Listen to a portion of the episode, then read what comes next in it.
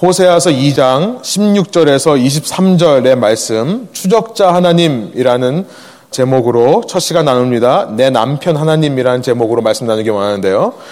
호세아서 2장 16절부터 23절을 저 여러분이 한 절씩 번갈아 가면서 읽고 마지막 절 함께 읽겠습니다. 제가 먼저 16절 읽습니다. 여호와께서 이르시되 그날에 내가 나를 내 남편이라 일컫고 다시는 내 바알이라 일컫지 아니하리라. 내가 바알들의 이름을 그의 입에서 제거하여 다시는 그의 이름을 기억하여 부르는 일이 없게 하리라. 그날에는 내가 그들을 위하여 들짐승과 공중의 새와 땅의 곤충과 더불어 언약을 맺으며 또 이 땅에서 활과 칼을 꺾어 전쟁을 없이 하고 그들로 평안히 눕게 하리라. 내가 내게 장가들어 영원히 살되 공의와 정의와 은총과 긍휼히 여김으로 내게 장가들며 진실함으로 내게 장가 들리니 내가 여호와를 알리라. 여호와께서 이르시되 그날에 내가 응답하리라.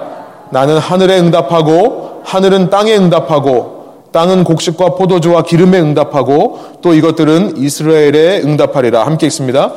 내가 나를 위하여 그를 이 땅에 심고 긍휼히 여김을 받지 못하였던 자를 긍휼히 여기며 내 백성 아니었던 자에게 향하여 이르기를 너는 내 백성이라 하리니 그들은 이르기를 주는 내 하나님이시라 하리라 하시니라. 아멘. 함께 앉으셔서 말씀 나누겠습니다. 오늘 말씀은 포인트는 간단합니다. 하나님께서 우리의 남편 되신다라고 하는 메시지예요. 근데 이 메시지를 요즘 이 시대가 어떻게 받아들일까, 또 우리가 어떻게 좀 더 가까이 느낄 수 있을까 고민을 하면서 제가 서론을 좀 길게 준비했습니다. 따분하지 않게 좀 재밌는 내용으로 여러분 관심 가지게끔 준비를 해봤는데요. 요즘 세대를 가리켜서 밀레니얼 세대라고 합니다. the millennial이라고 하는데 슬라이드를 보여주시면 다른 말로 밀레니얼 세대가 가운데 있습니다. generation Y라고 합니다. 1980년부터 2000년까지 태어난 사람들이 대부분 generation Y, millennial에 어, 해당합니다. 올해 2020년이니까 올해 20살에서 40살, 40살까지 사람들이 이 Y 세대가 되는 거겠죠. 세대를 나누는 거는 이 그림처럼 이렇게 물을 자르듯이 파란 줄로 이렇게 세대를 나눌 수는 없습니다. 근데 사회학자들은 대략 이런 기준을 정해놓고 요때부터 요때 태어난 사람들이 요 세대에 속한다 이제 이렇게 결론 내리기를 좋아합니다. 다음 슬라이드 보여주시면 generation X 그 전에 있는 세대를 baby boomer라고 합니다. 어떤 사회학자들은 1946년 이후의 생이다라고 하는데 대략 1940년대에서부터 1965년 전까지 태어난 사람들을 그러니까 전쟁이 끝날 시점에 태어난 사람들을 baby boomer라고 하죠.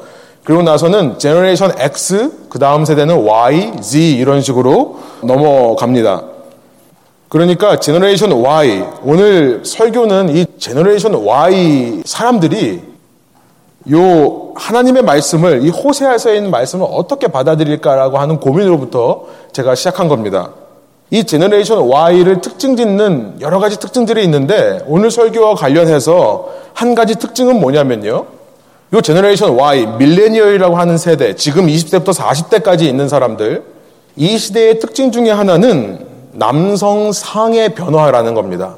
Shift or change in masculinity. 남성 성의 변화라고 할 수도 있겠습니다. 남성 상의 변화, 남성 성의 변화. 어떤 것이 남자인가에 대한 인식이 많이 달라졌다는 겁니다. 특별히 generation Y의 부모 세대가 어디냐면 baby boomer예요. generation Y의 부모들이 베이비 부머들인데요. 베이비 부머 세대와 비교해 볼 때 남성을 인식하는 기준이 너무나 많이 달라졌다는 겁니다. 베이비 부머 시대를 얘기를 잠깐 하면요. 전쟁 이후에 기회와 여러 가지 경제 발전의 시기를 만나게 된 것이 베이비 부머입니다. 사회적으로 전쟁 이후에 출산을 장려했기 때문에 이 당시 여성의 역할은 가정에서 아이를 잘 낳아 양육하는 것이었습니다. 남자들은 이 기회와 경제 발전에 사회에 뛰어들어서 열심히 일을 했습니다. 그야말로 치열한 경쟁 사회를 살았던 분들이십니다. 이 베이비 부모들이요. 치열한 경쟁 속에서 적극적이고 주도적인 삶을 살았고요.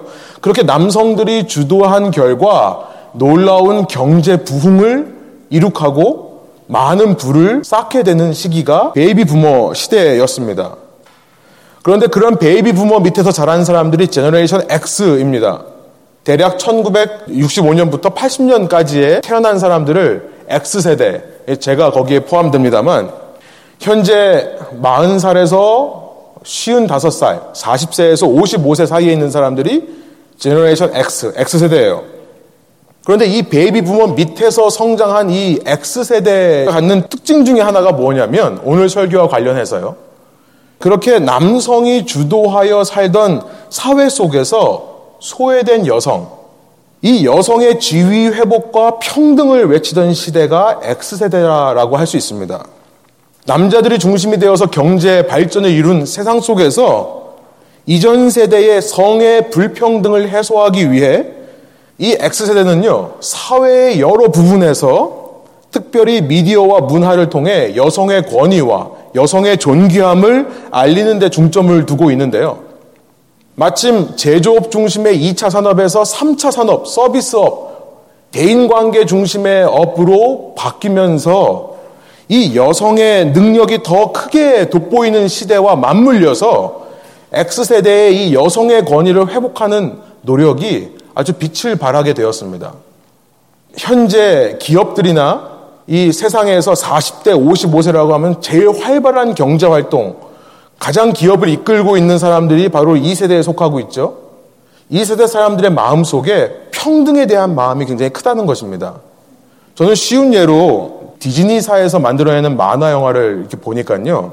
이런 시대의 흐름이 느껴질 수밖에 없다는 생각을 많이 합니다. X세대가 중심이 되어서 문화 콘텐츠를 지금 이끌어가고 있는데요. 그런 문화 콘텐츠 속에 있는 주인공들은 전부 여성들입니다. 여성이 맞서 싸우는 상대는 거의 대부분 남자들이에요. 그리고 그 여성의 주위에는 그 여성보다 조금 능력이 떨어지는, 조금 모자란 것 같은, 그러나 그 여성 주인공을 열심히 돕는 남자들이 늘 있습니다. 아직까지도 언론이나 미디어 중심에는 이 X세대들이 중심을 잡고 있는데요. 요즘 미디어에서 남성을 어떻게 묘사를 많이 하냐면요. 제가 느끼기에는 그렇습니다. 좀 뭔가 철없는 사람들, 뭔가 좀 부족한 사람들, 남자를 가리켜서 모론이다, 멍청이다라고 표현하는 것들이 얼마나 많은지 몰라요. 남자들은 거의 동물 수준의 성적 욕구만 있는 존재들이지, 그렇게 여성과 비교했을 때 여성만큼 완전하지 못한 존재로 묘사되는 것이 현재 미디어에서 비춰지는 남성의 모습이다라는 생각이 듭니다. 여성들의 놀림거리가 되는 남성들. 이제는요, 남성의 역차별에 대한 이슈들이 조금씩 나오기 시작합니다. 그런데 이런 흐름 속에서 Generation Y, 이 밀레니얼들은 어떤 생각을 하게 되는가 생각해 보니까요. 이렇게 여성의 능력이 더 중요하고 부각되는 시대, 미디어와 문화를 통해 남성의 부족함이 부각되는 시대에 심지어 요즘 이런 얘기도 나옵니다. 교육도 우리 아이들 교육도 남자 아이보다는 여자 아이 중심으로 교육 프로그램들이 짜여져 있다라는 그런 이야기들이 나올 정도로 그래서 오스트레일리아에서는 남자 아이들을 교육하기 위해 교육부가 더 돈을 요번에 썼다고 하죠. 여성이 오히려 남성보다 우위에 있는 이런 느낌을 받는 문화 속에서 길러진 시대가 바로 Generation Y입니다. 밀레니얼이에요. 그렇기 때문에요. Generation Y, 이 밀레니얼 세대가 독특한 게 뭐냐면 미국에서 한 여론조사를 했는데요. 이 한 여론조사에 따르면요. 현재 20대, 30대 밀레니얼 남성의 경우에 이렇게 물어봤습니다. 당신은 당신 자신이 남성이라고 생각합니까? 놀랍게도 30%만 yes라고 했다는 거예요. 베이비 부머와 비교해 보면 베이비 부머들한테 똑같은 질문을 했을 때 거의 65%가 나는 남성적이다 라고 얘기한 반면 요즘 이 Generation Y 그들의 자녀 세대인 이 Y 세대 사람들은 30%만 그렇다. 그렇게 대답하지 않은 사람 중에 13%는 나는 남성과 여성 중간 어딘가에 있다라고 대답을 했다고 합니다. 그리고 그 중에 12%는 한 걸음 더 나아가 나는 남자보다는 여자 쪽에 좀 더 가까운 것 같다라고 대답을 했다고 해요. 여성의 권위를 회복시키기 위해 열심히 노력했는데 너무 많이 노력을 한 걸까요? 요즘 젊은이들의 문제가 무엇인가? 우리 모든 시대마다 요즘 청년들이 문제야라는 말은 늘 있었다고 그러죠. 고대 시대에도 그런 기록들이 발견이 되는데요. 요즘 젊은이들의 문제 중에 하나가 무엇인가? 저는 오늘 설교와 관련해서 저는 이렇게 생각을 합니다. 요즘 젊은이들의 문제는요, 젊은 세대가 참된 남성상을 잃어버린 것이 문제다. 무엇이 남성다운 건지를 모르고요. 여러분, 남성다운 것이 무엇인지를 모르기 때문에 자연스럽게 여성스러운 게 뭔지도 모르겠죠. 이런 혼란의 시대, 여러분, 이런 혼란이 이성교제와 결혼 생활에 얼마나 큰 영향을 미치겠습니까? 더 나아가 저는 신앙에는 이것이 얼마나 큰 영향을 미칠까를 생각해 본 것입니다. 설교를 위해 한 가지만 생각해 보면요. 요즘 이 밀레니얼 시대, Generation Y 젊은이들의 dating 문화 속을 보면 더 이상 남자다움을 발견할 수 없습니다.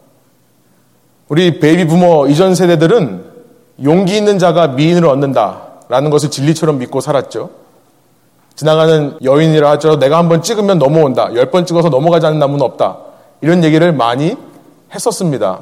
그런데 이제는 남자가 여자한테 당당하게 데이트를 신청하는 문화가 아닙니다. 남자들이요, 눈치만 봐요. 남자들이 서로의 마음을 확인하기 위해 그냥 썸만 타고 있습니다. 청년들에게 제가 설교 때 잘 하지 않는 얘기지만 여러분 이런 기회가 있을 때마다 얘기하는 건 뭐냐면 제발 썸 타지 마십시오. 남자답게 고백하세요. 기도하고 목회자가 그러라고 있는 겁니다. 저하고 상의하시고 같이 기도하고 당당하게 고백하시면 얼마나 좋습니까? 제가 얼마나 많이 도와주겠어요. 아무튼 어떤 사람은 아니 남자와 여자가 동등해지는 게 뭐가 문제가 되느냐라고 얘기할 수도 있을 것 같아요. 남성이 여성화되고 여성이 남성화되는 것 그 둘 사이에 차이가 없어지는 것은 그야말로 평등의 세상이다라고 말할 사람들이 있을 겁니다. 그런데 저는 이런 생각을 해봐요. 이런 질문을 해봅니다. 그것이 과연 진정으로 이 시대 여성들이 원하는 것일까? 그것이 진정으로 이 시대 남성들이 원하는 것일까? 왜냐하면요. 둘 사이에 굳이 차이가 없어진다면 왜 결혼해야 될까라는 생각을 하지 않겠습니까? 실제로 Y세대의 가장 큰 문제는 뭐냐면 남녀가 결혼해서 자녀를 적게 낳는 것이 문제가 아니라 이제는 결혼 자체를 하지 않으려는 것이 문제입니다. 이것이 우리가 살아가는 이 도시의 문화 속에 지금 흐르고 있는 흐름이라는 거예요. 이 분야의 선구자가 된 사람들이 저는 일본 사람들이라고 생각합니다. 일본에는 이미 이런 현상이 몇십 년 전부터 일어나서요. 제가 조사를 해보니까 이런 보도가 있습니다. 현재 일본의 50대 남성 중에 4분의 1인 25%가 일본 사람들이 이런 표현을 써요. 생애 미혼자. 생애 미혼자. 한 번도 결혼한 적이 없는 사람이 25%가 된다는 보도가 있습니다. 남자들이 여성을 만나기를 두려워하고요. 주저한다는 것입니다. 물론 경제적인 이유도 있습니다. 근데 우리는 알죠. 정말로 마음이 있으면 경제적인 것이 문제가 됩니까? 제가 이 길게 사회 문화적인 이야기를 하고 있습니다만 우리는 하나님의 말씀을 믿는 자들로서 과연 이 시대의 이런 흐름들이 성경적으로 옳은 가치인지를 고민해 봐야 됩니다. 저는 성경을 믿는 사람으로서 하나님이 우리를 창조하셨을 때는 남자와 여자를 동등하게 창조하셨다고 믿습니다. 남녀는 그 가치와 존재 이유에 있어서 동등합니다. 그것이 맞아요. 성경의 첫 장을 보니까 성경은 첫 장 창세기 1장서부터 하나님께서 자신의 형상대로 사람을 창조하셨는데 사람을 남자와 여자로 창조했다라고 말씀합니다. 창세기 1장 27절이에요. 남자와 여자를 창조하셨다. 그 당시 성경이 기록될 때는 남녀가 전혀 평등하지 않던 시대였는데요. 그때 남녀의 동일한 가치를 외친 것이 하나님의 말씀이다라고 저는 믿습니다. 그런데 가치가 동일하다고 해서 존재 이유가 동일하다고 해서 역할이 똑같은 것은 아닙니다. 기능이 똑같은 것은 아닙니다. 롤과 펑션은 다릅니다. 창세기 2장 18절이에요. 여호와 하나님이 이르시되 사람이 혼자 사는 것이 좋지 아니하니 내가 그를 위하여 돕는 배필을 지으리라 하시니라. 여자가 남자를 돕는 자가 됩니다. 헬퍼가 된다는 거예요. 이 돕는 자라는 것은 종을 의미하지 않습니다. 나 대신 아이를 낳아주는 사람은 더더욱 아닙니다. 이 돕는 자라는 말은 부족한 부분을 채워주는 역할을 한다라는 의미예요. 제가 한번 말씀드렸지만 성경에서 이 돕는 배필, 헬퍼라는 단어가 하나님에게 쓰입니다. 남자에게 있어서 여성은 하나님 같은 존재가 되는 거예요. 무슨 말입니까? 하나님처럼 늘 뒤에 있어서 watching my six 내 뒤에 있어서 나를 서포트해 주는 사람, 나를 지원해 주며 필요한 것을 공급해 주는 존재가 바로 여성이었다는 겁니다. 남자와 여자가 동등하지만 약간의 다른 역할을 가지고 태어난 겁니다. 그런데 문제는 뭐냐면 죄가 세상에 들어오는 거죠. 죄가 세상에 들어오자 하나님처럼 우리 남성을 서포트해줘야 되는 여성들이요. 하나님처럼 남성을 참아주고 기다려주고 인내하기보다 스스로 하나님이 되어 남성을 지배하려는 마음이 생겨나는 겁니다. 죄가 세상에 들어오는 결과로요. 그래서 창세기 3장 16절로 가보면 세 번역으로 제가 한번 읽어보겠습니다. 여자에게는 이렇게 말씀하셨다. 내가 너에게 임신하는 고통을 크게 더할 것이니 너는 고통을 겪으며 자식을 낳을 것이다. 내가 남편을 지배하려 해도 남편이 너를 다스릴 것이다. 하나님께서 다른 기능을 주셨는데 하나님의 기능을 받은 여인이 오히려 남자를 다스리려고 하는 그래서 하나님은 타락 이후에 남녀를 동등하게 세우셨지만 남자를 여자의 머리로 삼으십니다. 이것은 남자가 더 귀해서가 아닙니다. 남자가 우선되기 때문도 아닙니다. 남자에게 권위가 있기 때문도 아니에요. 이것은 질서입니다. 타락한 세상의 혼잡한 질서를 바로잡기 위해 가정과 사회에서 남자가 여자의 머리가 되는 질서의 개념으로 이것을 허락하신다는 거예요. 타락 이후에. 그래서 에베소서 5장 23절에 보면 세 번역으로 였습니다. 그리스도께서 교회의 머리가 되신 같이 남편은 아내의 머리가 됩니다. 바로 그리스도께서는 몸의 구주이십니다. 남자가 머리가 되었다고 해서 남자도 똑같이 하나님처럼 여성을 지배하려고 하면 될까요? 아니요. 에베소서 5장은요, 머리가 된 남성에게 그만큼 더 책임과 의무가 있다는 것을 말씀합니다. 에베소서 5장 25절부터 28절이에요. 남편 된 이 여러분, 아내를 사랑하기를 그리스도께서 교회를 사랑하셔서 교회를 위하여 자신을 내주심 같이 하십시오. 26절 그리스도께서 그렇게 하신 것은 교회를 물로 씻고 말씀으로 깨끗하게 하여서 거룩하게 하시려는 것이며 티나 주름이나 또 그와 같은 것들이 없이 아름다운 모습으로 교회를 자기 앞에 내세우시려는 것이며 교회를 거룩하고 흠이 없게 하시려는 것입니다.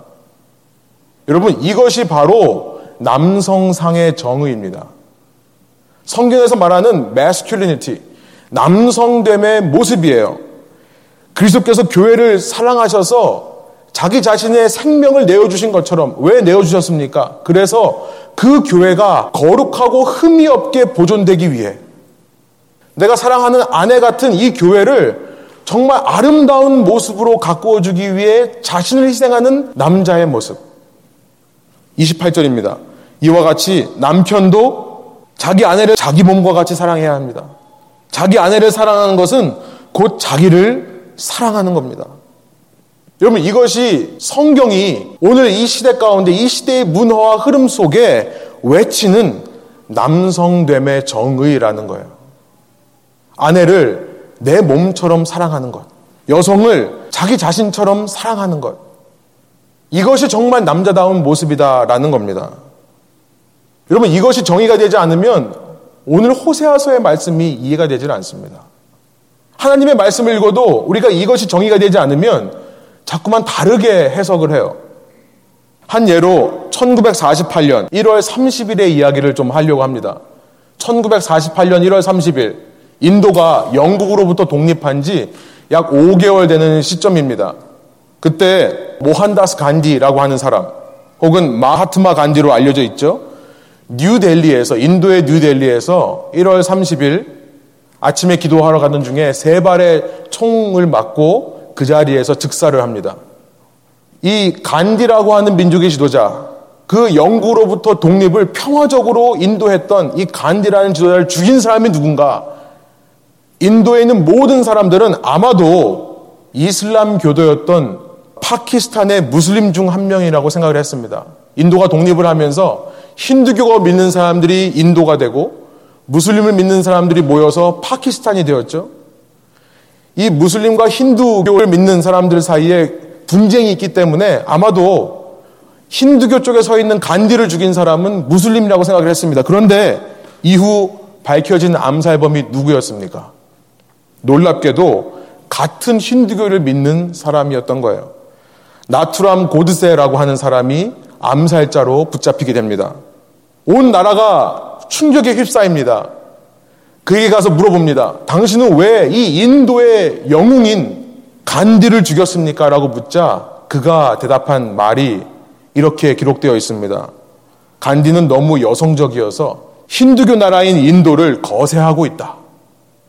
여러분, 남성상에 대한 오해는 실은 베이비 부머 시대 때부터 있었던 것임을 알게 되는 거죠. 그 당시 남자들이 어떤 생각을 했는가? 사실 이 고드세라고 하는 사람은요, 민족의 영웅이 됐습니다. 인도를 이슬람으로부터 지켜내는 강경한 지도자들이 세워지고 나서는 오히려 간디라는 사람은 인도에서 환영받지 못하고요. 전 세계 다른 나라에서는 유명해졌지만 인도 사람들은 좀 더 강경한 지도자들을 원했던 거예요. 베이비 부머 시대 여러분 생각해 보십시오. 영국으로부터 독립하기 위해 총을 들고 싸우는 사람들이 남성적이라는 인식이 있던 시대였습니다. 독립한 이후에는 이슬람 교도를 믿는 사람들을 몰아내서 다른 나라를 만들고 그들과 우리 사이에 국경을 만들어서 우리 민족을 지켜내는 사람이야말로 진정한 남자라고 믿었던 시대예요. 간디처럼 무슬림까지도 한민족이라고 품으려고 했던 사람들은 여성적이라는 판단을 받았던 시대였습니다. 여러분, 이런 논리로 여성을 비하하면서 남성 위주의 사회를 만든 결과 베이비 부머 시대의 그 바로 다음 세대인 X세대는요. 아예 이 남성상이라는 단어, masculinity라는 단어를 부정적으로 받아들이게 됩니다. 여러분, 미디어에서 남성상이라는 말을 할 때 거의 좋은 의미로 쓰이는 적이 없습니다. 요즘은요. 남성적인 거야말로 세계 평화를 위해, 세계 안정을 위해 없어져야 된다라고 생각을 하게 되는 거예요. 왜냐하면 그 남성이 전쟁을 의미했으니까요. 그 남성이 나와 다른 사람과의 싸움을 의미했으니까요. 그래서 한동안 이 X세대에 유행했던 말 중에 하나가 이겁니다. toxic masculinity. 정말 독과 같은 남성상. 범죄자들이나 독재자들에게서 보이는 그 공격적이고 악한 성향 자체를 남성성과 동일시 여기는 풍조가 이 땅에 있었던 것입니다. 이런 사회와 문화를 향해 하나님께서는 성경을 통해 뭐라고 말씀하시냐면 이 시대는 너희가 오해하고 있는 남성상이 아니라 하나님의 말씀에 기록된 남성상이 필요한 시대라라고 외치고 있다는 것입니다. 그 남성상이란 남들이 뭐라고 해도 내가 길을 가련다 하는 그런 똥고집을 말하는 것이 아닙니다. 적을 만들어 싸우기를 좋아하는 그런 턱식 메스큘리니티가 아니라요.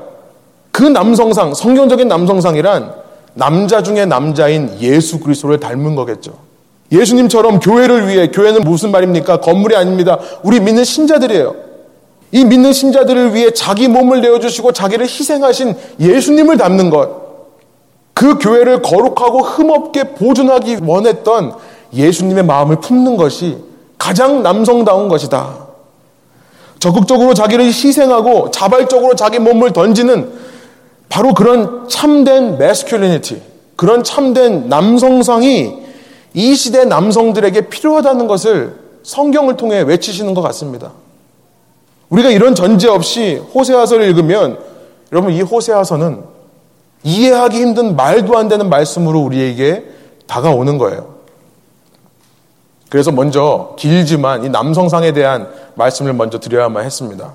호세아서로 한번 들어가 보겠습니다. 호세아서 1장에 보면요. 하나님은 호세아를 불러서 너는 가서 음란한 여인과 결혼해라 라는 말씀을 하십니다. 호세아서 1장 2절이에요. 제가 세 번역을 읽습니다. 주님께서 처음으로 호세아를 시켜 이스라엘 사람들에게 말씀하실 때에 주님께서는 호세아에게 다음과 같이 말씀하셨다. 너는 가서 음란한 여인과 결혼하여 음란한 자식들을 낳아라. 이 나라가 주를 버리고 떠나서 음란하게 살고 있기 때문이다. 하나님께서 음란한 행위와 간음을 허락하신다는 의미가 아닙니다. 하나님께서 결혼이라는 것을 우습게 여기시는 것도 아닙니다. 하나님께서 호세아에게 왜 이런 말도 안 되는 일을 시키시는가? 바로 멸망을 향해 가고 있는 하나님의 백성인 북이스라엘과 남유다. 이 두 나라를 바라보는 내 마음이 어떤지를 너가 먼저 알고 그것을 가지고 이스라엘 백성에 가서 그 마음을 외치라는 의도에서 이 일을 허락하셨다는 것이 1장 2절의 내용이에요. 하나님은요, 마치 바람난 아내를 바라보는 남편의 마음으로 이 하나님의 백성인 두 나라를 기다리고 계신 겁니다. 이것이 호세아에서 보여지는 남성상의 하나님의 모습이에요. 남성적인 하나님의 모습입니다. 바람난 아내를요, 정신 차이라고 호통치고 혼내는 게 아니죠. 호세아서 2장 2절에 보면 나는 이 이스라엘의 남편이다라고 스스로 말씀하신 하나님께서 이런 말씀을 하십니다. 내가 어느 날 보니 내 아내가 앉아서 곱게 화장을 하고 귀고리와 목걸이를 몸에 들고 있더라. 왜 그렇습니까? 남편에게 잘 보이기 위해서요? 아니요. 하나님이라는 남편 외에 다른 남자, 바알이라는 남자에게 가기 위해 그렇게 준비하는 모습을 보고 계시는 겁니다. 그 여인이 일어서면서 집을 나가며 집에 있는 남편에게 하는 말이 2장 5절에 기록되어 있습니다. 그는 이르기를 나는 나를 사랑하는 자들을 따르리니 그들이 내 떡과 내 물과 내 양털과 내 삶과 내 기름과 내 술을 내게 준다 하였습니다. 난 당신 말고 나에게 떡과 물과 양털을 주는 다른 남자한테로 갈 거예요. 기가 막힌 것은 뭐냐면 그 떡과 물과 양털을 바알을 섬기던 사람들에게 허락하신 분도 하나님이셨습니다. 그런데도 그 남자에게 기어코 가겠다는 아내, 이 남편이요, 말도 안 되는 반응을 합니다. 2장 6절이에요. 그가 바알에게 가지 못하도록 수많은 시간 이 남편은 가시나무로 가는 길을 막아왔습니다. 담을 둘러서 그 길을 못 찾게 해왔다는 거예요. 그러면 그가 돌아오겠지 싶어서요. 7절입니다. 그가 그 사랑하는 자를 따라갈지라도 미치지 못하며 그들을 찾을지라도 만나지 못할 것이라. 그제야 그가 이르기를 내가 본 남편에게로 돌아가니 그때의 내 형편이 지금보다 나았음이라 하리라. 저는 이 말씀을 읽으면서 이런 생각이 든 겁니다. 오늘 이 시대 사람들에게 베이비 부머와 Generation X와 Y와 이 사람들에게 하나님께서 동일한 말씀을 주신다면 호세아에게 주셨던 말씀처럼 내가 그 바람난 여인을 맞아들이는 남편의 자리에 있어라 라고 말씀하셨다면 참된 남성상을 잃어버린 이 세대가 과연 몇 명이나 하나님의 마음을 알 수 있을까라는 생각이 든 거예요. 여러분, 베이비 부머 시대 분들은요, 이런 하나님 너무 나약하다고 할 겁니다. 제가 만난 분들 중에 이 베이비 부머 세대 중에서 가장 많이 신앙을 거부하시는 이유로 들은 것이 뭐냐면 기독교는 너무 여성적이라는 거예요. 기독교를 믿는 사람들은 참 나약한 사람들이다라는 거예요. 베이비 부머 세대가 이런 생각을 합니다. 그들이 생각하는 남성상은 무엇입니까? macho man이 되어서 한 손에는 총을 들고 한 손에는 맥주를 들고 그렇게 서 있는 게 가장 남성적이라 생각하기 때문에요. 이런 여인이라면 내치고 내치고 혼내야 직성이 풀리죠. 이런 여인을 그냥 내버려두고 가지 못하게 길을 못 찾게 나뭇가지로 담으로 막고 있는 사람이라면 답답해서 못 믿는 겁니다. 그러나 그들의 남성관이 틀렸다는 겁니다. 잘못된 남성상을 믿고 있기 때문이라는 거예요. 진짜 남성적인 거는 뭐냐면요. 그렇게 마초맨 터프한 모습을 보이는 게 아니라 진짜 남성적인 것은 자기가 사랑하는 사람을 위해 이렇게 기다릴 수 있는 것이 남자다움이라는 겁니다. 끊임없이 기다리지 못하는 자신을 쳐서 복종시킬 수 있는 것이 남자다움이라는 거예요.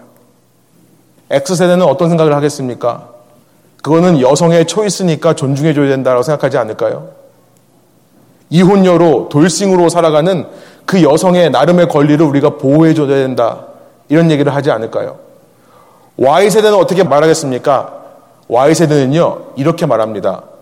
내가 결혼을 못하는 게 아니라 이래서 안 하는 거야. 여러분, Y세대는요, 이런 일편단심인 남자가 이해될 수가 없습니다. 너무 바보 같거나 혹은 쓸데없는 에너지 소비라고 생각합니다. 사랑이라는 것 자체가 자원 낭비고 시간 낭비라고 생각을 할 겁니다. Z세대는 어떤 생각을 할까요? 아직 감이 안 와서 모르겠습니다. 너무 먼 것 같아요, 저로부터. 그냥 저는 이렇게 생각하고 싶어요. 알파벳이 이제 끝나니까 주님 빨리 다시 오셔야겠다. 그런데요, 성경의 하나님은 끝까지 바람난 아내를 놓지 않는 참된 남성상을 보여주시는 겁니다.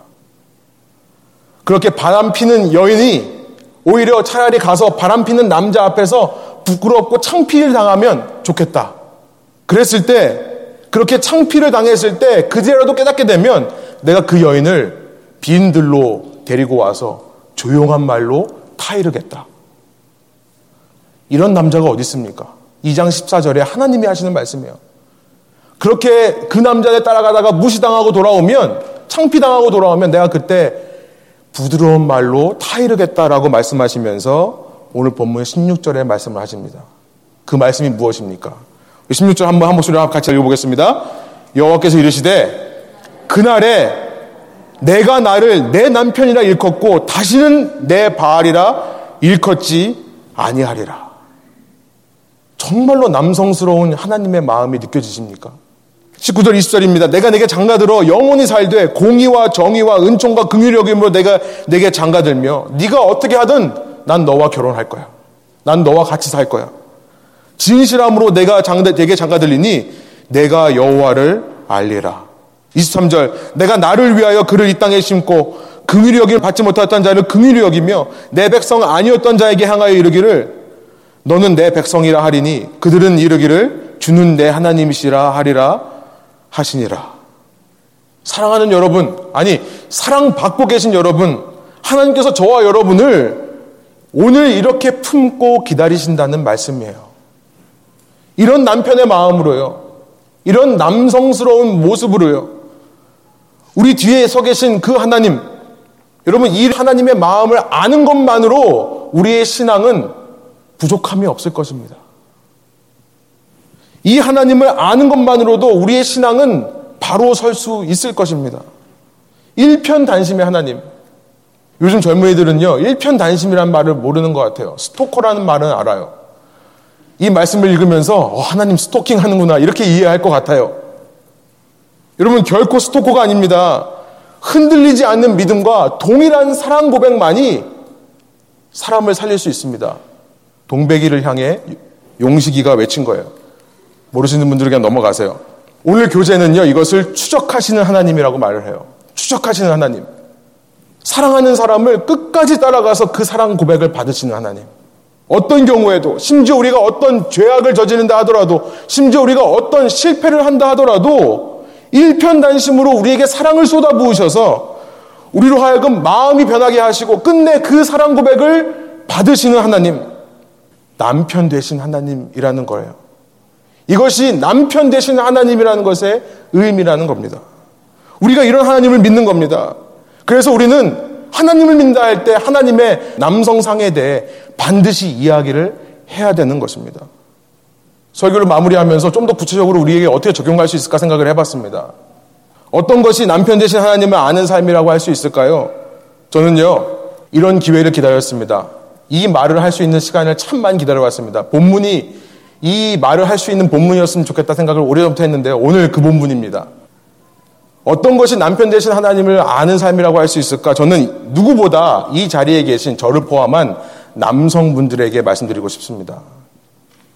음란한 백성이라 할지라도 그 음란한 백성의 남편됨을 부끄러워하지 않는 남성상을 회복하시기 바랍니다. 하나님을 닮은 남성상을 회복하시길 바래요. 여러분 남편 하나님이라고 했을 때 우리 남자들 마음속에 전율이 있지 않습니까? 아니에요. 사람은 그 똑같은 사랑을 해봤을 때 그 사랑에 감동하게 되는 거예요. 남편으로서 누군가를 정말 그 하나님의 마음으로 품고 기다려줬을 때 그때 남편 대신 하나님의 마음이 이해되는 겁니다. 이 자리에 계신 남성분들 이해되시리라 믿습니다. 우리 이렇게 말하면 제 아내가 제일 먼저 저를 생각하면서 비웃겠지만요. 여러분, 남성분들, 남성의 존재 이유는 확실합니다. 남성의 존재 이유는요, 그 야외 하나님처럼, 그 예수 그리스도처럼 나를 쳐서 복종하여 내 아내와 내 자녀, 더 나아가 내 주위 사람들을 품어주고 기다려주고 하나님처럼 사랑하기 위해 우리가 존재하는 것인 줄 믿습니다. 우리 자매님들이 아멘 하시면 안 되죠. 마음속으로 아멘 하신 줄로 믿습니다. 그리스 로마 문명의 젠틀맨이라는 이 개념이 시작되었습니다. 하도 정신없이 자기 본성에 취해서 싸우기만 하는 남자들을 어떻게 교육시킬까 하다가 젠틀맨이라는 개념을 만들어낸 겁니다. 젠틀. 젠틀이라는 것은 천성적인 부드러움을 말하는 게 아닙니다. 태어나기를 원래 유한 부드러운 사람으로 태어난 사람을 온유하다고 하지 않습니다. 제가 갈라디아서 성령의 열매 설교하면서 말씀드린 적이 있는데요. 온유라는 것은 젠틀이라는 것은 훈련된 부드러움입니다. 훈련된 거예요. 원어의 뜻은 맹수를 조련시킨다는 뜻이에요. 젠틀. 예수님은 나는 온유하다라고 말씀하십니다. 본성은 맹수지만 그가 훈련되어 사람의 말을 들을 수 있을 때 온유하다고 하는 것처럼 남성분들 나를 쳐서 복종시키는 거야말로 가장 남자다운 것임을 기억하시기 바랍니다. 우리 이 자리에 계신 여성분들에게 말씀드리고 싶은 게 있어요. 남성들의 하나님이 되십시오. 우리 여성분들, 남자가 신앙이 있건 없건 간에 그 남자의 하나님이 되십시오. 여러분은 돕는 배필들입니다. 남자 안에 부족한 것이 보일 때 왜 아멘 안해 하지 마세요. 푹푹 찌르지 마세요. 잘 들었지 이러지 마세요. 집에 가시면서 제발 오늘 설교에 대한 얘기는 딱 하나만 하시기 바랍니다. 여보 오늘 예배 잘 드렸지? 이 말씀만 하세요. 여러분 하나님이 필요한 사람들을 긍휼히 여기면서 도와주시기 바랍니다. 여성분들 남자 안에 그렇게 주님 닮은 성품이 형성될 것을 믿고 선포하며 도와주시기를 원해요. 지적해서 될 일이 아닙니다. 긍휼히 여겨 주시며 기도해 주시면 됩니다. 믿고 신뢰를 갖고 세워 주시면 된다고 생각합니다. 여성분들 역시 남편 대신 하나님 그 나를 향하신 끊임없는 사랑을 체험하신 분들이라면 남편에게 그 끊임없는 사랑을 흘려 보내 주십시오. 그러나 남자 여자 모두 이 자리에 계신 남성 여성 우리 모두 하나님의 백성으로 반드시 기억할 것이 있습니다. 호세아와 결혼한 그 음란한 여인은요. 그 다음 장 3장에 보면 다시 호세아를 떠나 다른 남자에게로 갑니다. 그런 남자에게 하나님께서 3장 2절 말씀하세요. 내가 값을 치르고 그 사람을 데려오겠다. 우리는 남자나 여자나 하나님의 남편 대신 하나님의 이 말도 안 되는 형언할 수 없는 사랑을 받은 자들입니다. 그런 사랑을 받은 자로서 또다시 내가 남편을 다스리려고 하는 남편의 그 질서에 복종하지 못하고 내 삶에 내가 주인이 되어서 내가 하나님처럼 살려고 하는 그 음란함을 또 저지를 수 있겠습니까? 오늘 우리 모두에게 필요한 결단은요, 그 음란함을 회개하는 결단일 것입니다. 우리의 힘만으로는 안 됩니다. 우리를 위해 모든 것을 주고 값을 치르고 우리를 구하신 그 하나님의 사랑만으로 예수 그리스도의 헌신만으로 우리를 향하신 끊임없는 열정으로 이 일이 가능한 줄로 믿습니다. 우리를 향해 날마다 이렇게 강렬한 일편단심으로 우리를 바라보고 계신 하나님을 우리가 기억할 때, 그 하나님의 시선을 느낄 때, 그 사랑에 반응하여 자발적으로 내 삶에 오직 하나님만 주인이라고 고백하시는 저와 여러분 되기를 원하고요. 그 내 남편 대신 하나님의 사랑이 나와 함께 하시기 때문에 모든 일에 자신 있으시면서도 겸손하시기를 소원합니다. 모든 일에 기대하시면서도 만족하시기를 소원합니다. 모든 것에 당당하면서도 내 주위를 둘러보실 수 있기를 소원합니다. 하나님 한 분으로 인해 그 주님 한 분만으로 인해 올 한 해가 평안이 가득한 삶 되는 저와 여러분 되기를 소원합니다. 기도하시겠습니다. 하나님 이 시간 주님의 말씀 속에서 남편 되신 하나님의 우리를 향하신 사랑과 우리를 향하신 인내와 우리를 향하신 그 한량 없는 은혜 그 넓은 마음이 느껴지게 해주셔서 감사합니다. 남편 되신 하나님을 믿는다는 것이 무엇일까를 생각해 봅니다. 그렇게 나의 등 뒤에서 나를 기다리고 계시고 나를 바라보시는 분을 내가 진정으로 믿는다면 어떻게 살아야 할지를 생각해 봅니다. 이 시간 성령께서 저의 마음과 생각 속에 그 사랑에 반응하는 결단과 적용이 있을 수 있도록 도와주십시오. 내가 앞으로의 삶을 어떤 마음가짐을 가지고 살 것인가를 고민하게 하여 주십시오. 특별히 이 자리에 있는 남성들에게 주님께서 말씀 주시는 줄 믿습니다. 주님, 남성들이 하나님의 남성상을 회복해야 이 땅에 소망이 있는 줄 믿습니다. 이 땅에 주님의 역사가 일어나는 것은 오직 남자들이 참된 주님의 남성스러운 모습을 본받을 때 가능한 것입니다. 그때 우리 가정이 살아나고 우리 교회가 살아나고 우리 사회가 살아날 줄로 믿습니다. 주님, 주님 닮아 한 여인을 모든 것을 포기하고 기다릴 수 있는 참된 남자들 될 수 있도록 그렇게 사랑을 흘려보내는 남편과 아버지 될 수 있도록 저희와 함께하여 주옵소서. 이 자리에 있는 여성들에게 주님께서 귀한 사명을 주셨사오니 주님 배우자를 위해 기도하는 우리 청년들 또 남편을 위해 기도하는 우리 아내들 주님 안에서 소망을 가지고 기대하게 하여 주시며 믿고 선포하게 하여 주시며 그 사랑을 흘려보냄을 통해 변화될 것을 바라보게 하여 주옵소서. 무엇보다 우리가 주님의 음란한 아내 되지 않기를 소원합니다. 이 땅을 살면서 다시 한번 주님께 결단하오니 우리의 주인 되어 주십시오. 우리의 삶을 주 앞에 내려오사오니 주님께서 우리를 이끌어 주십시오. 주님의 인도하심을 받는 것이 세상에서 가장 기쁘고 즐겁다 고백하오니 주님 고백 위에 성령께서 역사해 주셔서 세상이 줄 수 없는 평안과 기쁨이 충만하여 우리 각자의 삶의 자리로 선포하며 돌아가는 이 예배 되게 하여 주옵소서. 감사와 찬양을 지켜 올려드리며 예수 그리스도 이름의 영광을 위하여 기도합니다.